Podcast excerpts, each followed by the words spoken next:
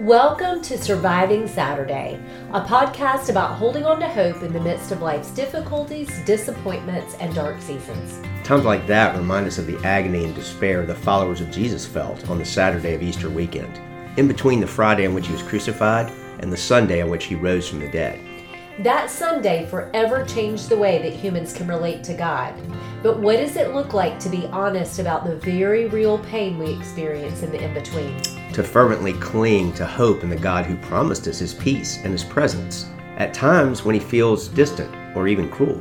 I'm Wendy Osborne, a licensed counselor in Charlotte, North Carolina. And I'm her husband, Chris, a marriage mediator, conflict resolution coach, and trauma informed storywork coach. Join us each episode for authentic conversations about how life not turning out as we'd expected has created the contextual soil for the growth of a tenacious hope in the resurrection and in a God who is still making all things new. Hey there, folks, and welcome to another episode of the Surviving Saturday podcast. I'm one of your hosts, Chris. And I'm Wendy, and it's New Year's Day. That it is. Uh, New Year's Day, which I think has the distinct, uh, unique feature on the calendar of boy, does it prompt reflection for some reason. We love uh, when the calendar changes from one year to another. Uh, it feels like a fresh start. We make New Year's resolutions. People like to do a lot of things. Uh, just to you know, I, I feel this overwhelming urge to plan and organize and try to you know start the new year off right. Um, but there's there's another practice that we're going to talk about that maybe has a little bit more ancient roots. Um, what would that be, Wendy? Yeah, so I stink at New Year's resolutions because I don't ever um, stick with them very long, and so today what we're doing is we are considering an ancient church practice called the examen that Saint Ignatius of Loyola um, believes he, excuse me, got straight from God. And it's just a way of reviewing the day, or in this case, the year, to see maybe where you saw God at work. Okay. And so it's sort of a reflective practice, and I don't think it's inconsistent with or incompatible with making plans maybe for uh, the coming year or the future, but it's sort of um, it, it's a good process of reflecting, looking back on how you saw God work. Um, I'd like to actually probably try to do it all, more on a daily or weekly basis uh, instead of just sort of ending ending a day or week feeling just the weight of what I didn't do or didn't get yeah. done, but rather, wait, can I pause and be grateful for, hey, wait, this was amazing, or this was really good, or this was impactful. Yeah, I think it builds um, the noticing of God, and a lot of Christians also use it then to see maybe where God could be directing them. Um, there's one thing I read where a guy likens it to rummaging through a junk drawer, and you know certain things are supposed to be in there, and so you keep looking. And he said doing the examen for him is like rummaging through a drawer in the context of your day, knowing that God's gotta have been in there somewhere.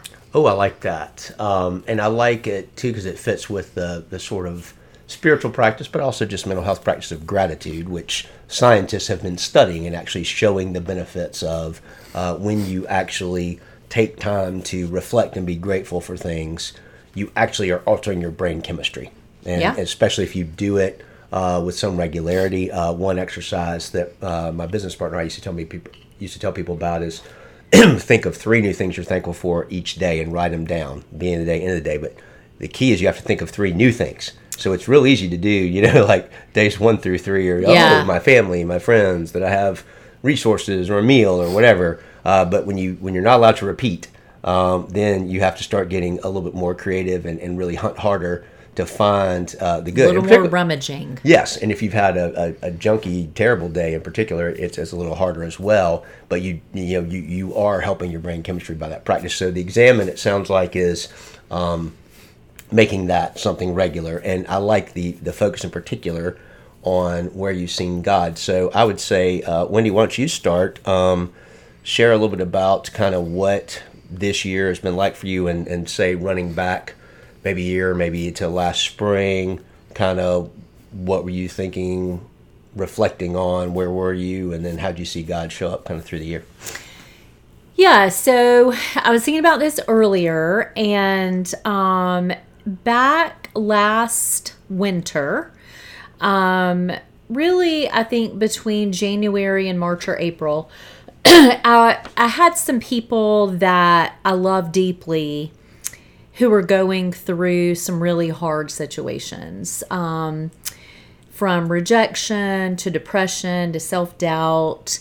And my heart was just broken um, as I was walking with them. And so, as I contemplated the season of the year, I just realized that winter felt very dark and very icy for me. And I realized as the calendar got to March and April that I hadn't even gotten mums for our porch. Um, or I guess at that point, maybe I wasn't going to get mums. I'm not a great gardener. I think maybe um, those red flowers, whatever they are, that we sometimes get and put on the oh, front Oh, chrysanthemums porch. or No, those are mums. oh, they are okay. We're clearly not here Geraniums? for gardening advice. Geraniums, and those would take us into the summer. And so I wasn't putting up the spring door hanger and I wasn't getting flowers. And I finally realized I was stuck in hiding and in the dark. And I was feeling sadness for these friends. And I was also um, just wondering really where God was in the midst of all of it. Yeah, I can relate to that a little bit, especially uh, probably last spring, January, February, March. I was making some significant decisions vocationally and trying to figure out what direction I'm going. I'd been through a season of thinking I might be going a certain direction and then having some doors that I thought were opening kind of close up. And it really kind of made me sort of want to, you know, hibernate a little bit as well and sort of just shut down. And you know, I I, I think I was behind you in the sense that I wasn't even aware that I was sort of getting buried and something might be you know coming to life or growing. But I was I was still sort of just. I think I was in the phase where I was still having dirt thrown on top of the on top of the seed is more what it felt like to me. Yeah. So I didn't have any. I remember you mentioning at one point in time during that, sharing something with me about, hey, you know, winter. There's a lot going on in winter. I remember you saying um, that that winter actually is not as dead as we perceive it to be because there's a lot of under the surface stuff going on to prepare for what happens in the spring and amazes us. Right, right. The stuff in the spring doesn't bloom out of nowhere. There's been a lot of stuff going on, a lot of activity deep down under the cold earth um, that is planning for the fruit that we will receive in the spring and in the summer. Um, and so I think I realized, um, and I was reading a book called Wintering by Katherine May, but I realized I wasn't ready to push roots through the hard earth. I really just wanted to stay hidden. I wanted to hibernate. I wanted to stay small. And I didn't really want to poke my head out, which I think for me was another way of saying I didn't really want to hope that God was doing anything because I was afraid of mm. being disappointed. Yeah. And I think if I look back to that point, I was still, the earth was still getting plowed up for me. And, mm-hmm. and sort of rocks were getting moved around. And I, I, I, as I think about it now in my body, I sort of feel the scratching of a rake. Like, you mm. know, like, hey, we're going to, we're going to awaken some things and try to loosen some soil in some areas. But like I started saying, oh, it's going to be shaped this way, it's going to be shaped that way, and, and, and that wasn't true. The, the the rake kept coming, the shovel sort of kept coming, and the digging Yeah. kept coming. And I feel like I hit that point of wanting to hibernate and just hide maybe later. Yeah. You know, of like, okay, this has been enough, you know, and, and it's kind of dark and cocoony here. Maybe I should stay here. Yeah, yeah. kind of came a little bit later for me. So, what would you say? What, uh, um, how did God meet you in sort of, uh, you, you named this reluctance to bloom and to grow. Um, how did God meet you in that and invite you to maybe something different? Yeah. Well, I think one of the things that happened, you know, a couple of months into this journey, I was at the beach with some friends and we were talking about um, places that we just felt free to be us as little kids. And one of mine, probably my primary one, was my front yard when I was little. Um, up until about fourth grade, we lived way out in the country, and our front yard um, was kept fully wooded. And so I would go in there under the pine trees and I would take all the fallen straw and I would scoop it into little borders and boundaries to make houses. and then I would use the roots of the trees, and it became like my playhouse. And I was out there for hours and hours most days. Um, and this was in the southern part of Georgia, so it didn't get all that cold. But I remember just feeling so much freedom and just enjoying my own creativity and feeling a delight in my imagination. And so, as we were talking about this, I realized how much of that I had put on a shelf.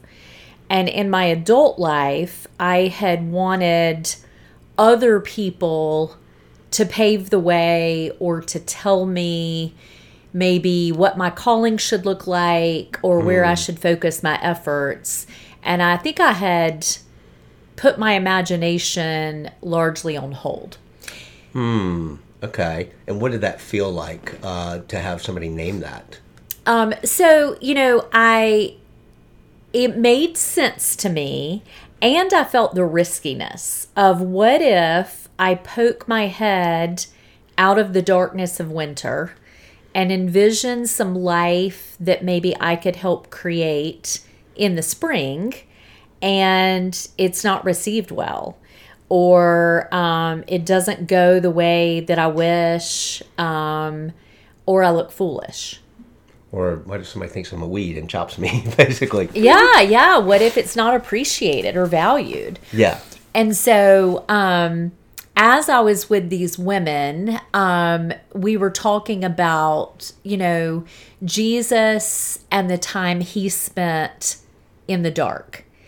And I'm really drawn to the Jesus that stepped out of the tomb and wondering what it was like to be the witness of the stone being rolled away and and being one of the disciples also on the road to Emmaus whom he joined.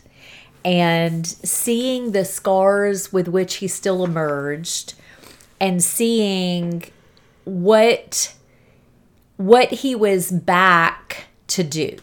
And i think i i was drawn to that same kind of coming out of the dark there was something that i it just deeply resonated with me of coming out into the dawn Now, that's reminding me there was a later, another experience like that you went to that I remember you coming back and, and saying those words were powerful, like uh, that Jesus said to, uh, I forget who it was, Talitha Kum, like, uh, daughter, come out. yes Similar theme there. Yes, I have a friend who has tattooed that on her hand.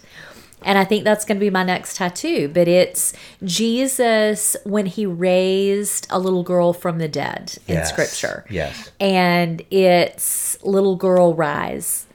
And so, yes, that was super meaningful for me because as I was talking to these friends at the beach, I realized that I have been hearing from Jesus myself. I think for a long time, maybe most of my life, I've looked for other people to translate what maybe he was really saying and doing, at least to affirm and assure me that I was hearing him rightly. Yeah.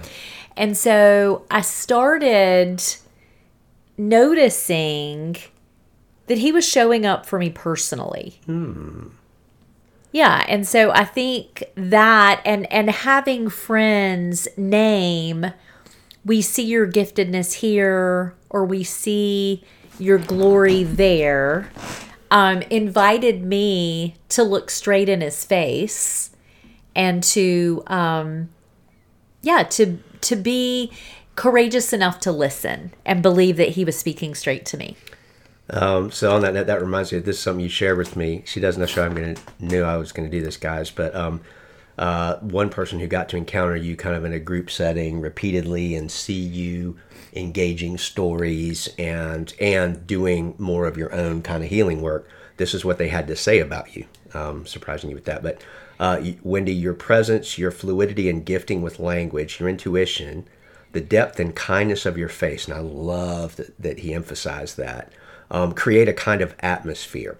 There's a feel to it, and I love this phrasing like if the feeling of home and the anticipation of adventure had a love child. Uh-huh. In some ways, it's the atmosphere of a natural leader, a queen. Of course, there's always permission to lay down the scepter, kind of a big deal, but be wary of misplacing or forgetting it. How does it feel to hear uh, somebody else whom you respect and appreciate um, just to describe you in that way? That was an incredible gift to me this year, just his words. Um, I have had such a war with my own face mm-hmm. and being a lifelong product of the South and just being um, a woman who has believed there's a singular definition of beauty and oftentimes spent more time critiquing and judging my face than allowing it to engage the world and bring life and hope and kindness to other people. And so when he named that, I could just feel my whole body exhale and relax. I love it. Um, so, how would you say, kind of in summary, and then we'll talk about me, come back to me a little bit, but uh, how would you say God has met you um, in the course of this year, and particularly recently, you know, in, in yeah in answering I, some of these questions or meeting you in this in this wrestling yeah i i know that he has spoken clearly through the mouths and the hands of trusted women who have held me when i've cried who have wiped away tears that took 40 years to be able to come out mm. of my body um women who have spoken in um, both to my struggles and to my glory and have cheered me on um, into the arms of Jesus.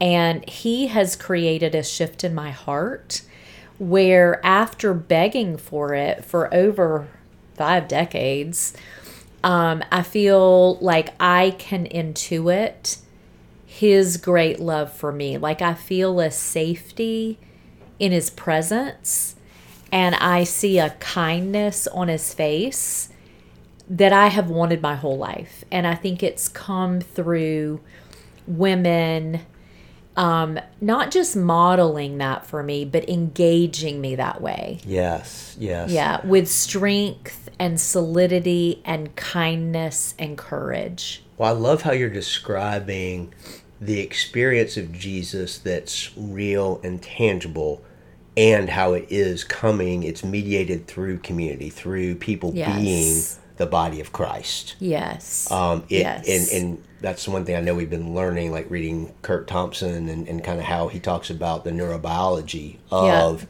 healing and grief yeah. and how we get rid of shame a common theme that's in the stuff he writes about and we've been learning about is the inner interpersonal. Um, yes. How how literally people convey God's love in a tangible way. Well, and you know, it can't be missed that he came to earth in a body. Yes. Like it didn't have to be that way, but there are so many ways that we receive from other bodies, both judgment and blessing. Yes. And you I mean just watching The Chosen.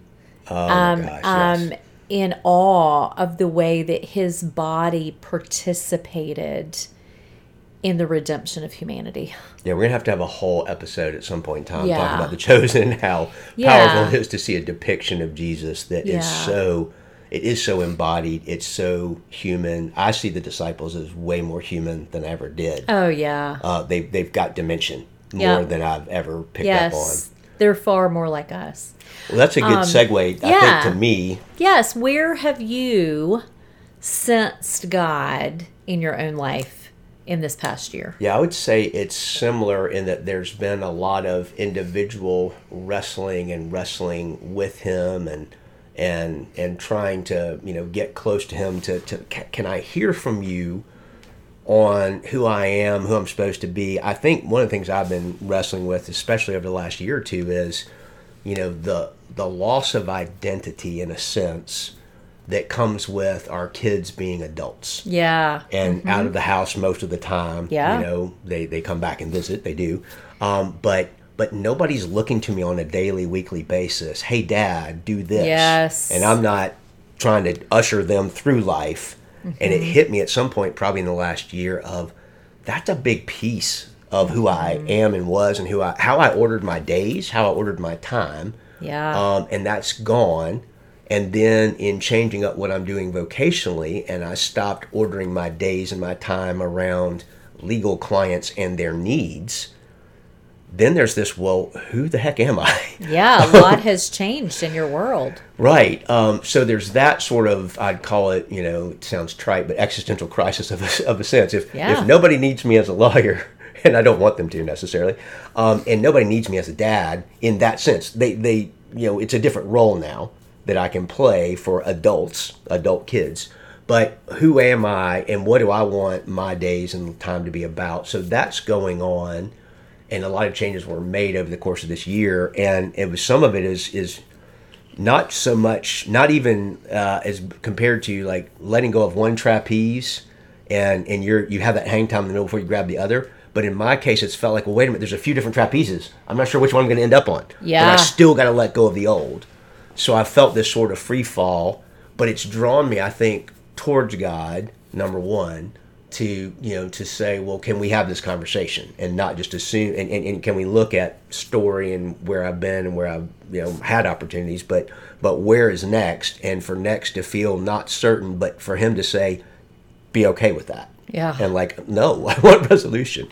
So that's one piece of it. The other piece i think it, what that led me to is to do some deeper healing on some aspects of my own story some of the trauma from my family background and to understand at a better level where that shows up and how it trips me up and how it, it, it actually relates to this why i can't just i've never been one of this person says i know i'm supposed to do this. I will seize it. I will make 10 goals and or step, steps and i will go for it. I have these limitations. I have these ways that i sabotage myself or i doubt myself or let myself get paralyzed. And so it's kind of related um, to some story stuff. So I ended up one of the high points I would say uh, was a, um, a a men's group that Dan Allender led that I got to go and spend a week in May just with these other men who were there for the same purpose to just kind of probe your story, do deeper healing.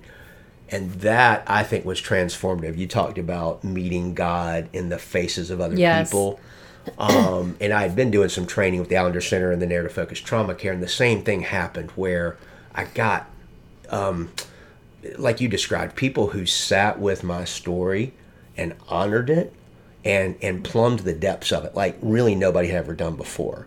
Um, but it was this multiplicity of people that was powerful. It wasn't just a one facilitator, although the facilitators I think I had were were fantastic. But there's something about other, and in my case it was mostly men. Although in, I guess in one other group setting it was women also, speaking to these pain points in my story in my life and speaking with such kindness. Mm. Um, a, I think it was important just for me to get to have the floor and like to mm-hmm. not because of my story for me to have the spotlight and not not because I took it for myself by being special and let me put on a show. These were people who said we don't want that piece of you. We understand why mm-hmm. you felt like you need to be clever, smart, special, all that, and we want to bless and honor that, but you don't need to be that with us. Yeah. Like we just see you and we see this pain and we see this doubt and this hurting and we and we want to sit with where it came from and we want to give you the grace and kindness of God. And and they really gave it to me by their words, by their engagement and by their faces. Like mm. one of my memories from this year is just the faces of really men in one setting and women in another just smiling at mm. me and they've just seen me just fall apart. Either mm-hmm. it's rage, like, wait, this is what happened, and I actually got to let loose. This made me feel this way, or or deep grief. Um, so the faces of other people, and at the same time, in that same week in particular, there was an invitation of solitude as well. Like I had time. Uh, in fact, Dan gave everybody instructions every day. You have to spend thirty minutes, you know, doing some ac- active, get out, walk, hike, something. But also spend thirty minutes doing nothing. Mm. Don't read. Don't feel like you have to listen to something. Don't feel like you have to do anything. Just sit and see what does the heart of God have for you. And it took somebody actually, you know, saying, "This is your job. Everything's cut off. This is what you have to do." And Well, there was, yeah. how often do we just sit and listen to God? Oh, me never. I mean, not Yeah. never, but but rarely. I almost always Yeah. have music going. And I realize too, I always have music. If I don't have music on, I have music in my head. Yeah. Like I always have a soundtrack sort of going. I, I, I now can recognize and sort of, hey, can I stop that? You know, just to Mm-hmm. be where I am. Um, but I felt in that in that week with those other men in particular, everybody's there kind of doing healing work, and we had multiple invitations to you know to dive into a place of, of real hurt or of pain or of grief in my case. And it was powerful that god Mm. just showed up there and said i really want this freedom for you. I want you to experience this. It wasn't this oh you know tear your clothing and put sackcloth and ashes on. It wasn't a, a thing to do. It wasn't a task. And it wasn't a guaranteed formula do this and xyz will result. It was an invitation to just hey here's what's swirling in your heart already and here's an invitation to see all that you do to keep it at bay. Mm. And let's let's let that stuff go. And let's let's actually go there. Yeah. and to have people willing to go with you in those places makes it a lot less scary. Yeah. because they're kind of like hey we'll hold you. We'll be there too. And that's the other thing that happened is listening to other men in particular well other men and women tell their stories of pain and hurt and heartache and to be part of the companion uh, uh, the, the, all the witnesses who were bringing kindness to them. Yeah. and and being able to say hey did you realize this about your story? And they're like nobody's ever pointed that out. I had no idea but it now makes so much sense. Well, and I think when you have those experiences, when you're undone with the pain and also with the goodness that evil tried to take out in your life through those experiences, you end up in a position which Jesus can really bring comfort to. yes And in her book, Dusk, Night, Dawn, Anne Lamott talks about a speaker that she heard. I think he was a comedian, but he said, Whenever you meet me, the first part you're going to meet is my bodyguard. And that's a great way to yeah, put it's a great part that basically this protector part is going to keep you from getting too close while I feel out if it's safe to to let you in any further. And that insulates us at the same time from Jesus being able to bring comfort into those painful, cold, and dark places. Yes, it makes me think of what uh, Larry Crabb described as sort of like almost like the inner tube. We're all wearing sort of the style of relating. Yeah. is this inner tube? It's like you're only going to get so close. Yeah. I'm going to keep you at a distance. And for me, it's by oh, I'm super smart, I'm charming, I'm funny, whatever. Those are all things that I have adapted in order to. I love that bodyguard. Are you safe? Let me see what I'm going to get from you, and that'll determine what I'm going to bring and let myself see.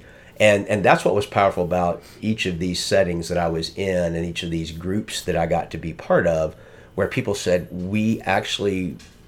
We love that you have that. They didn't shame me for having that. Right. Um, there wasn't like you got your bodyguard, you're bad. It was like, Yeah. n- of course you developed that particular style of relating, that particular Mm-hmm. bodyguard. Um, of course you did, because look how you were set up to do it. Look how you got trained to be exactly that. Mm-hmm. And what might happen if you let go of that and let us see the real you? and and then they're there saying we actually like that guy we actually like that real you that's underneath the sort of things that might keep people at a distance the the desperation to perform or to you know manage what you think of me um, and they held they they held the unvarnished realist me and were like we like that We're good with, and there's something transformative about that. It like it gives you the freedom. Oh, I don't have to perform. Um, and it was powerful too because part of mine has been sometimes, you know, oh, I'm a caregiver, I'm a listener, I, I, I will be there for you. I know how to take care of people in a way, and that you know, the invitation was great. That might be a great gift, and you can use that. You can use, you know, that's good, but you can't always be in that mode because you will empty yourself. And, Yeah. and there's there- and where's it coming from? Is it this need to get people to like you because you do that and say, "Hey, look, here I'm special, Mm-hmm. here I am again," or is it coming from a place of just knowing that you're being held, Right. More of a loved? conduit. Yes, yeah. I think that's what I felt and experienced, particularly the one week away, and then some follow up training that that's built on that. That's uh, an invitation even deeper into um, how did those parts of me get formed that want to be the bodyguard, the manager, the sort of um, I'm gonna I'm gonna control life and manage it and figure it out. And so for me, I'm ending this year. I feel like I've been invited closer to the heart of God, Yeah. and and like I feel a, a more direct connection as well. And fi- it finally invited me to sort of come out of like it's been it, you know sort of a lonely couple of years, um, partly due to you know changing churches and vocational changes and things like that and finally getting to the place of here's some a taste of fellowship. Here's a taste of being seen held and knowed i've stayed in touch with some guys from that one uh, week uh, getaway where we're still in touch because we have that sort of connection of the the the exterior manager bodyguard stuff has been stripped away like Yeah. we said like bless those guys but send them elsewhere and we come in we we, we talk about the real and it's Yeah. not the, the fun part about that is it's not been all this heavy and always Mm-hmm. process your trauma all the time there's been moments of levity Lots of laughter. humor Yes. and that's the real heart of God, right? Like yes he's a comforter and he is he he's a a devourer of evil, but he's also incredibly playful and tender. Yes, yes. And Uh-huh. um, it's reminded me of uh, one of the facilitators I got to work with. We had to bless each other, kind of like you got that blessing from Yeah. Trapper. And I remember dubbing him the mirthful maker of mischief for the mending of hearts. Mm. Yeah. Because there's there's uh it's mischief. He gets kind of in your business and, and stirs Mm-hmm. Yeah. things up, but with a mirth, with Yes. a joy. And that's again back to the chosen, but the character, the guy playing Jesus, Mm-hmm. there is this mirth. There's also this heavy and this you can see when he's drained, when he is like pouring out.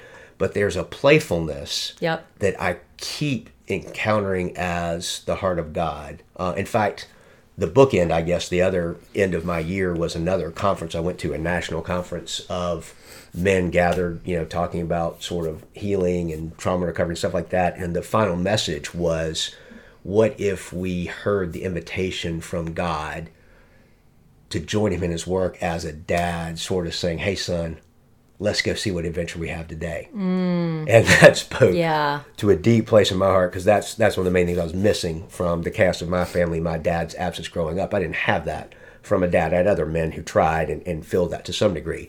But experiencing God in that mm. way, not as a, I have this task for you, or you must do this, or because you're so grateful for me, do this. No, it's like, hey, son, what do we get to do today? Where can we have some fun um, as we take people to their hearts and as they get to know my heart? Yes. Um, and so that's where I'm sort of pivoting into 2024 then with, okay, yeah, I've seen God work. I've seen him weave adventures together that I didn't even expect and give me, both through people and also alone, these moments of joy and delight. Yeah. And I'm now at the point where I'm like, I'm sort of like, I'm ready for spring. In fact, I'm probably going to be resentful of January.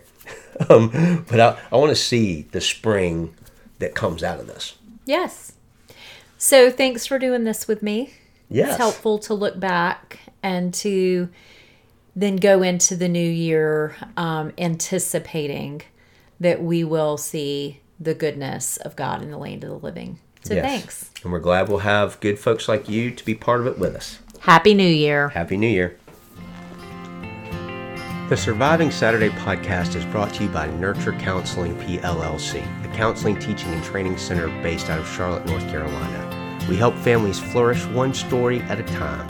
Nurture Counseling provides counseling, counseling intensive for couples, conflict resolution coaching, story work groups, seminars, workshops, and retreats to provide a safe and welcoming context for exploring the agonizing experiences of pain, brokenness, and evil that disrupt our lives, and that God often uses to nurture deeper trust and intimacy with Him and with each other. You can find us online at www.nurturecounseling.net.